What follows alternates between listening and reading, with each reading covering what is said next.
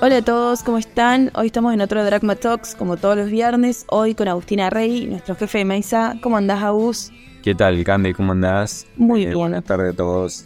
Bárbaro. Bueno, ¿querés que arranquemos? ¿Cómo no? Bien, a ver, empezamos por afuera como todas las semanas. A ver, los mercados al momento de grabar están terminando el día levemente positivos. El S&P esta semana subió un 0,5% y el Nasdaq un 0,10% para la semana.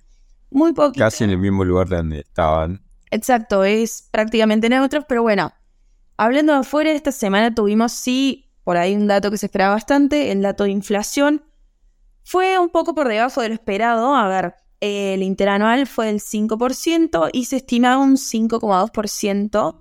Y la mensual fue del 0,10% cuando se esperaba un 0,2%. Así que eso puede ser un dato positivo para el mercado, ¿no? Yo creo que sí, que es una confirmación, digamos, que la inflación se está enfriando. Uh-huh. Me parece que ahora el mercado no es que festejó. No festejó, pero tampoco, digamos, me parece que quizás ya está incorporado en los precios que la inflación ya va de a poco, pero va. Entonces eso hace que, como no es una sorpresa, uh-huh, pasa, digamos, y el mercado sin pena ni gloria, digamos, esos datos, ¿no? ¿Sabés qué leí que me gustó esta interpretación? Que, a ver, este mes, al cierre de marzo, vimos el menor incremento interanual desde mayo del año del 2021. ¿Pero por qué? Lo que pasa es que hace un año la inflación mensual fue del 1%. Entonces, cuando vos la medís interanual, este mes vimos este cambio brusco. Uh-huh. Pero si vos medís el IPC de manera trimestral, es como que empieza a ser por ahí esta medida un poco más real, por así decirlo, porque estás viendo periodos más cercanos. Uh-huh. Y, a ver, si vos me dices, el IPC del último trimestre era de un 4%, ¿no? Y, a ver, está estancado en un 4% hace ya 6 meses. Y yo creo que ahí empezás a ver la rigidez de la inflación, que creo que es el último tramo. Exacto. Va a ser la parte más rígida. Exacto. Creo que ahí es donde vos veis la rigidez y lo que le va a costar por ahí a la Fed terminar de bajar este último tramo que le queda de infla. Bueno, a lo mejor la Fed no hace falta que trabaje tanto porque en la recesión que venga se lo va a costar. Sí. Quizás sí. De hecho, ese quizás es algún comentario para hacer esta semana mío. Sí. Se pone a ver mucha preocupación en el mercado sobre la recesión que anticipa la inversión de la curva de rendimiento. Exacto. ¿Qué es la inversión de la curva de rendimiento? Es cuando las tasas de los bonos del tesoro más cercanas son más altas que las tasas de los bonos más largos. Entonces eso significa que la curva está invertida. Uh-huh. Está invertida porque las tasas son mayores a corto plazo. Esa situación no es normal porque la normalidad de tasa de interés, como casi todo el mundo sabe, uh-huh, o por lo menos muchos imaginamos en la teoría, siempre tiene que ser mientras más plazo, mayor tasa. Pero es por una cuestión de que está asociada a mayor plazo, por ahí más riesgo, y a eso es donde el inversor solicita o le exige más tasa al instrumento. Entonces, es como que esto no es lo natural, por así decirlo, del mercado de bonos. Claro. La situación actual es que vos tenés letras a 3 meses del Tesoro de Estados Unidos y a 4 que valen alrededor de 5% anual en dólares. Sí. Te queda un bono a 10 para 3.40, un bono a 20 años para 3.74 y a 30 años ronda la tasa del 3.60. Entonces, exacto, eso que digamos, que denota para los que tratan de leer, anticipar el mercado, y que es muy probable que se avecine una recesión. Como hemos hablado en alguna oportunidad, ya hace algún tiempo, creo que finales de año. Sí. Ese indicador de inversión de tasa depende de cómo uno lo mire, cómo lo calcula, de distintas maneras de ver, pero ha sido normalmente indicador de que había una recesión en puerta, o más sí, temprano o más tarde. Uh-huh. Hoy hay mucha gente prediciendo que la recesión que venga va a hacer que el mercado baje aún, digamos, sí, aún más, ¿no? Entonces, esa situación parece ser, digamos, el consenso del mercado. Que los mercados van a una recesión para fin de año, unos mercados bajistas quizá a niveles mucho más bajos que octubre, pero ese es el consenso, ¿no? Entonces, hay que tener cuidado porque si uno mira los últimos años de crisis con inflación, sí, que fueron recesiones con inflación, que fueron 1970 y 73, sí, los mercados hicieron fondo mucho antes que finalice la recesión. Exacto. Entonces, y también incluso entre los 2000 y 2008, también en 2000 pasó. Es que normalmente siempre por ahí el mercado toma todo lo que es este tipo de situaciones mucho más ágilmente que la economía real, ¿no? Eso también ya lo hemos comentado varias veces. Entonces suele tocar fondo mucho antes que termine la recesión y empezar la recuperación también antes. De hecho, digamos, yo creo que el mercado en el fondo lo que está haciendo es, tiene el síndrome de la pérdida de las crisis de 2000 y 2007. Sí. O sea, nosotros en este punto, desde enero del 2022, sí, si uno se pone a ver, el mínimo del mercado fue en octubre. En octubre del año pasado, sí. O sea, ya pasaron, contemos marzo, no, abril no, sí, digamos, ya pasaron como casi 6 meses del mínimo, del último mínimo que vimos. Uh-huh. Y el mercado desde aquel enero, y ya pasaron 15 meses, uh-huh, el mercado cayó un 12%. Sí. Pero yo creo que todo el mundo está pensando quizá en 2000, 2001, donde el mercado a los 15 meses ya había bajado 24%, pero aún te quedaban 15 meses más, donde el mercado hizo 49% de mínimos desde el inicio. Entonces yo creo que es quizá un ejemplo para poner el número, pero creo que la gente no está mirando ese número en la mente. En particular, sí. En el subconsciente, el mercado le tiene miedo a eso, porque yo creo que un mercado bajita promedio, si uno mira las crisis del 30 para acá, duran 20 meses. Exacto, sí. Duran 20 meses, pero la caída promedio es 41%. Pero en aquel octubre, la caída fue del 25, 20 y pico, sí, sí, casi 30, entre 25 y 30%, depende si uno mira estándar o Nasdaq, etc. Entonces yo creo que no está mal, digamos, si octubre fue el mínimo. Es la pregunta que algunos nos hacen, que todavía, digamos, no somos tan tremendistas, nos hacemos. Entonces yo creo que la mayor parte del mercado está temerosa, haciendo tasa, sí, en Treasury, y el consenso es ese: viene una recesión pronto, el mercado va a hacer nuevos mínimos. Pero a mí, yo muchas veces me resigno a pensar en los y a creer en los grandes consensos, porque eso nos ha llevado a muchas equivocaciones. El mercado ha pasado, digamos. Y en el mercado se da muchísimo, ¿no? Este sentimiento y este movimiento en manada, que a veces uno, por ir con el consenso, termina yendo en contra por ahí lo que en el fondo realmente cree. Y no siempre es lo correcto, ¿no? Lo que hace todo el mundo o lo que piensa todo el mundo. Entonces, si yo miro acciones, el año pasado, el peor momento fue 25%. Exactamente. Efectivamente. El mercado terminó en menos 19%. Y lo que va este año, estándar está más 7%. Sí. ¿No? Y al arrancar el año ya estaba menos 8%. El peor momento del año fue menos 8%. Y está más 7%. Y si uno mira 2000 y 2008, los mercados tuvieron, en su peor momento del 2000, 34 abajo, cerró el año 23 abajo. El 2008 tuvo 49% abajo, cerró el año 38% abajo, pero en 2002 el mercado subió el 26%, 2009 el mercado subió el 23%, entonces yo no sé si vamos a subir más de 20% en 2023, ¿no? Pero yo sí lo que veo es que si yo miro con sentimiento del consumidor, por ejemplo. Sí, que también siempre suele ser muy opuesto. A ver, en momentos donde el mercado empieza el rebote, el sentimiento es extremadamente bajo y al revés. Uh-huh.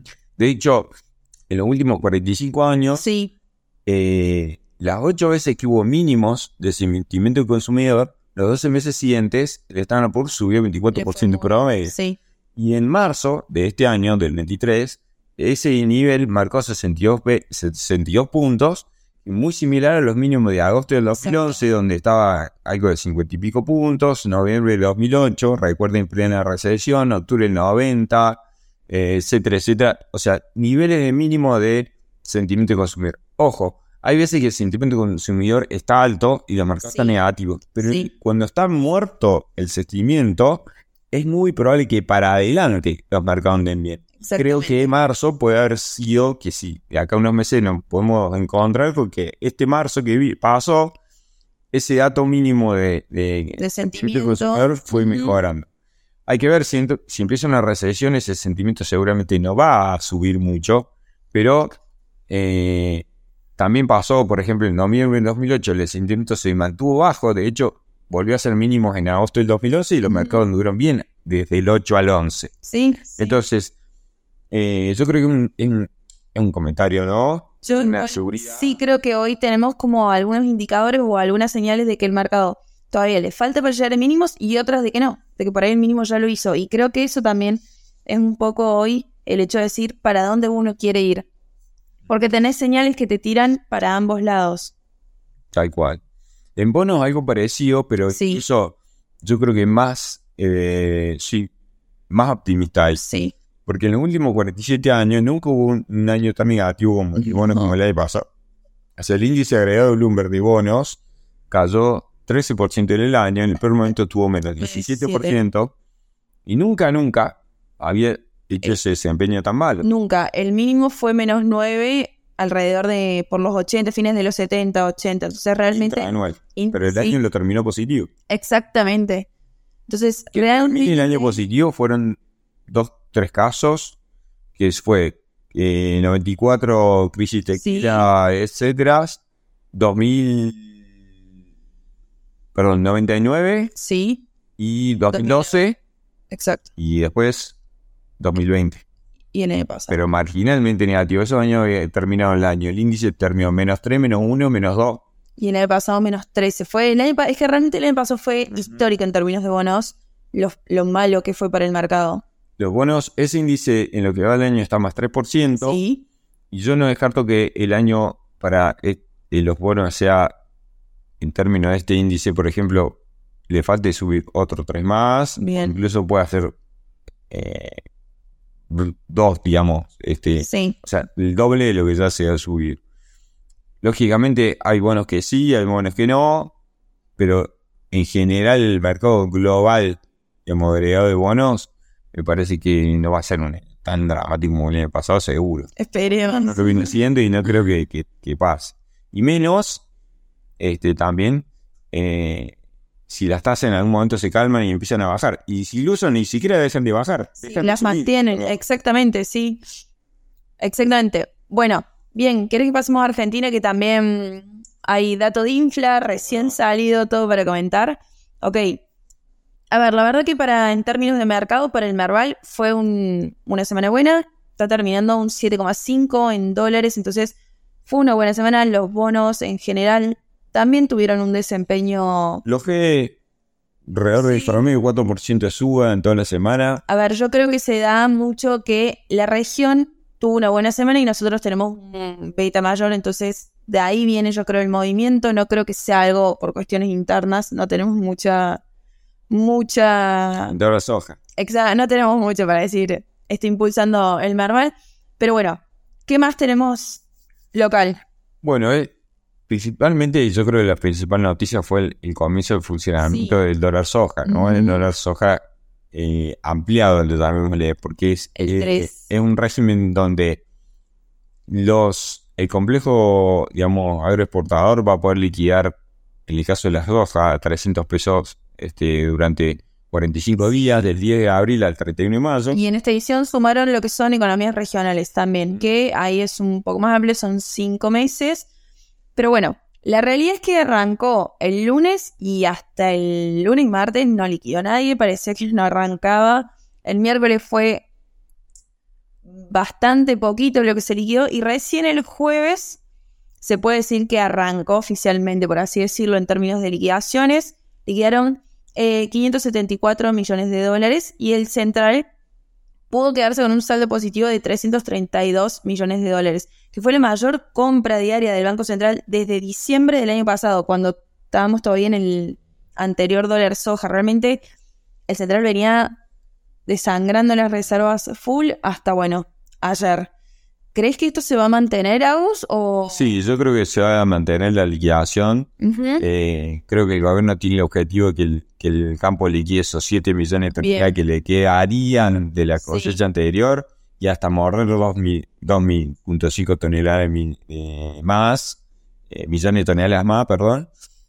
Con lo cual, agregándole todos los demás bienes que ahora entraron, es muy probable que... o sea, lo que aspiran es que se liquiden unos 7.800 millones de dólares, ¿no? Y eso le es al central unos 5.400 millones de dólares en arcas. Ahora, eso implica una emisión del 1.8 o 1.8 billón de pesos. O sea, con lo cual es mucho más que el 1.4% por ciento de PBI. Esto es 1.1% de PBI. Había sido algo similar al anterior. Y en septiembre y 0.7 de PBI en diciembre. Con lo cual es una cantidad de pesos fenomenal. Sí. Y lo que me parece que incluir estas categorías es muy probable que implique un salto de inflacionario inmediato. Todavía más. Y ya hoy tenemos una cierta prueba de la aceleración permanente que viene teniendo el índice de inflación desde noviembre. Acaba de salir el último dato, 7,7 para marzo, el mensual interanual, ya estamos arriba del 104. Y a ver, la realidad es que desde noviembre vos ves los datos y tenés 4,9 mensual noviembre, 5,1 en diciembre, 6% el mensual de enero y 6,6 en febrero. Y marzo, 7,7. Yo creo que el espiral inflacionario comenzó hace rato. De diciembre casi un punto. Comenzó hace rato. Y vos decís, ¿cuál es el límite acá, no? ¿Hasta cuándo? Porque encima vos ya tenés aumentos pactados con petroleras y nafta, subidas, acuerdos salariales, prepagas, todo. Y encima seguís inyectando por ahí este tipo de medidas que también son inflación. A la larga generan más inflación porque es más emisión. Esto es inmediato para mí. Por lo menos, quizá algo bueno es que por lo menos tenés más tiempo, porque dura hasta agosto. Sí. Pero acá entra cereales, pescados, carnes, frutas, harinas, telas, de los productos puntuales, té, hierba, arroz, vino, maní, miel, salsas, pescado, tabaco, azúcar. O sea, son cosas que son de primera necesidad, creo yo, y eso se va a traducir o en más precio o en faltante.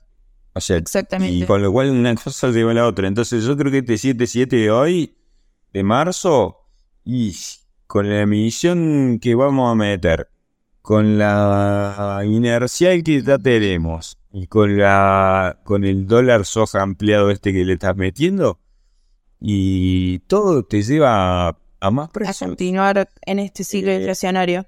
Aparte también está el que sube por las dudas porque hay un eleccionario, el otro. Mirá lo que está pasando en los autos. Es una cosa de loco, no voy a entrar en detalle. No porque vas a comprar ningún auto, pero porque me cuentan, todo el mundo me está contando lo que pasa, pero pasa en muchos otros rubros también. Entonces, todo apunta a que esto va a terminar, o digamos, ya se está produciendo, estamos viendo en un punto mensual promedio de suba en el índice general. Y todo a costa de que, porque hay un problema más grande que se quiere, digamos, controlar, que la pérdida de reservas. Exacto. O sea, nosotros en reservas hemos perdido en lo que va del año, el primer trimestre, 5.500 millones de dólares. Es una locura. De lo cual esos 5.500, 3.000 palos son por mercado libre cambio. O sea, son pérdida de esta intervención en del central. Pero hubo 1.3 mil billones y 1.6 que son... de pago a organismos internacionales y pagos del sector público con obligaciones afuera, que solo recuperaron 500 millones por préstamos nuevos, etcétera, etcétera. Pero en el neto, nosotros perdimos el país perdió 5.500 millones de dólares. Por lo cual hay una barbaridad y es justamente el peor año, pero el súper peor año histórico, que con CEPO perdemos reservas en esta altura del año. Lo normal es perder desde agosto hacia adelante. Exacto. Entonces, a esta altura, en general, ni siquiera perdemos en el peor momento, que fue promedio 2002. No, realmente es neutro todavía en esta altura del año. Estás ahí. 300 millones abajo, en algún caso, allá en esos años.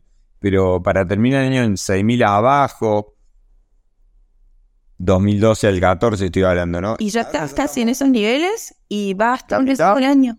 Totalmente. ¿Sabes? Yo también que pienso, a ver, el registro de inflación de marzo fue el peor desde julio del año pasado, cuando fue la crisis de Guzmán, todo eso, ¿no? Y yo digo, en ese momento un poco se disparó por ese tema y hoy estás con niveles más altos que en ese momento y ni siquiera estás con una crisis de deuda, con una renuncia de algún personaje importante de la política, ni nada de eso. ¿Qué pasaría con la macro en general si encima le sumamos algún condimento así, no? Ojalá no pase, pero... Yo creo que no pasa, y ahí coincido con, digamos, con Leo Chalvin, dice, creo que no sé si lo comentamos acá porque lo he repetido alguna vez esta última semana, pero él dice que Massa, él no va a dejar el gobierno y que explote porque todo el grupo, digamos, todos los empresarios que son los que lo respaldan le dicen quédate ahí porque no queremos crisis. No queremos crisis porque no queremos que venga Milei. Porque si hay una crisis muy profunda, quizá Milei pase de medir 20 puntos a medir 40. Uh-huh. Y entonces, y eso podría suceder si hay una crisis muy, muy fuerte de corto plazo y toda la situación se agrava enormemente.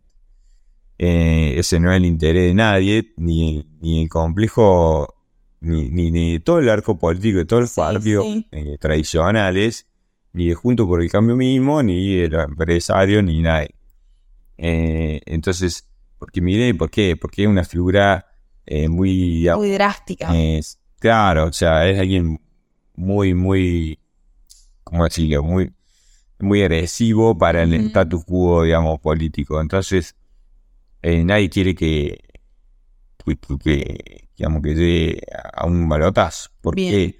Porque quizá cualquier candidato común en un balotazo con Milei pierde. Sí, porque hay mucho más enojo y de hecho va a haber más enojo de acá. Sí, ese autocastigo contra cualquier político tradicional que contra Milei. Exacto, sí. Entonces eso es peligroso. Yo creo que las chances de Juntos por el Cambio están dadas en que Milei no presente un candidato en Provincia de Buenos Aires. Bien. Si Milei no presenta un candidato en Provincia de Buenos Aires, quizá las chances de Bullrich son un poquito mayores, aumentarían. Uh-huh. Y yo creo que si va Massa, supóngase, hay que ver quién termina, qué pasa ahí con el peronismo, que no se va a quedar quieto mirando cómo lo pasa. No. O sea, algo va a inventar. Ahí quizá veremos la otra parte y esas dos facciones vayan a segunda vuelta. Qué serenos. Pero bueno, ¿no? Una elección de tercios, como se dice, muchos analistas lo dicen, y veremos qué sucede. Ahora, dejando un poco de lado la política y yendo más a lo nuestro. A ver, para ir redondeando, ¿qué está pasando con los dólares paralelos, con los dólares financieros? La realidad es que por ahí vos decís, se está disparando la inflación, se está disparando el blue, volvió a subir esta semana, y hay tantas medidas macro que te dan pie a que suba, y no se está disparando. Yo creo que no se va a dispararme. Ahora con el dólar soja ya en funcionamiento, no se va a mover el tipo, los paralelos no se van a mover, se van a tranquilizar, incluso quizás hasta pueden bajar si empiezan a operar los bonos estos del gobierno, porque la UBA se tiene que pedir estos días sobre su dictamen, a ver si es conveniente o no. Si la UBA lo apoya más, empiezan a operar en AL, en verdad que lo bajen. Bien. Entonces quizás vemos unos paralelos bajando durante algún tiempo para después tomar envío. Exacto. Porque, digamos, eso no va a ser gratis, la emisión peso, todo eso. Ya sabemos cómo el dólar normalmente en nuestro país baja para saltar. Hasta incluso, quizás yo no descarto que suban un poquito más la tasa. Uh-huh. Sí. Con este dato de hoy de precios. Entonces... yo creo que de corto, por lo menos hasta que dure el dólar soja 3, no vamos a ver sube más del paralelo. Quizás nosotros dijimos en un momento, febrero y marzo quizás sea para hacer tasas. Sí. Pero los paralelos se empezaron a mover, fueron a 4 o 7, ahora se calmaron quizás. finalmente llega el momento para hacerse hacer. Haya sido la idea, o lo mejor, agregar a abril a ese razonamiento. Porque si terminamos abril abajo de 3.90, sin duda que hizo tasa febrero, marzo y abril, es muy importante. O sea, una tasa, vos estás, sí, no, en plazo fijo está 113 de tasa efectiva, hizo un 6 y pico por ciento mensual. El que está haciendo UBA, o sea, el plazo fijo UBA, estuvo en 6, 6 y medio, 7 y pico va a estar. Sí, sí, sí. Marzo, aunque no es exactamente lineal el cálculo, pero lo digo así para hacerlo simple, pero estás en un 6 y pico, ponenle. 3 meses, estás en un 20%. Sí. Si no se te mueve el dólar, el carry ese te funcionó. Ojo, estás jugando con fuego arriba de una tela de araña, no sé, con 3 elefantes. Sí, pero, sí, sí. En la medida que no se te corte el hilo, que bah, significa que se corte el hilo, creo yo, una crisis de algún tipo. Sí. Pero bueno, mientras tanto, va. Yo creo que a la larga, fíjate que hasta esta baja de los últimos días, de los finales del MEP, venía casi todo igual. Sí. Que con este dato de infla, estás en 21 en el primer trimestre de suba, el oficial subió más de casi 20%, el mercado subió 20%, las tasas hicieron 20%, sí, o sea, todo hizo 20%. O sea, tenés dólar, tenés tasa, tenés todo. Lo único que ahora te sacó un poco de ventaja la baja del MEP contra el día del 31 de marzo, ¿no? Sí, sí, sí, sí. Pero venía todo parejo. Yo creo que a la larga, en la carrera de 2023, el dólar le va a ganar a Ley y a las tasas, obvio. Pero hasta ahora venían ahí nomás. Muy parejos venían. Bueno, bien, perfecto. Creo que repasamos todo lo que tenemos para hoy, Agus. ¿Te parece que nos despidamos acá? ¿Cómo no? Bárbaro, perfecto. Entonces, ojalá tengan muy lindo fin de semana y nos vemos el viernes que viene. Buen fin de semana. Hasta el próximo viernes. That was just a dream.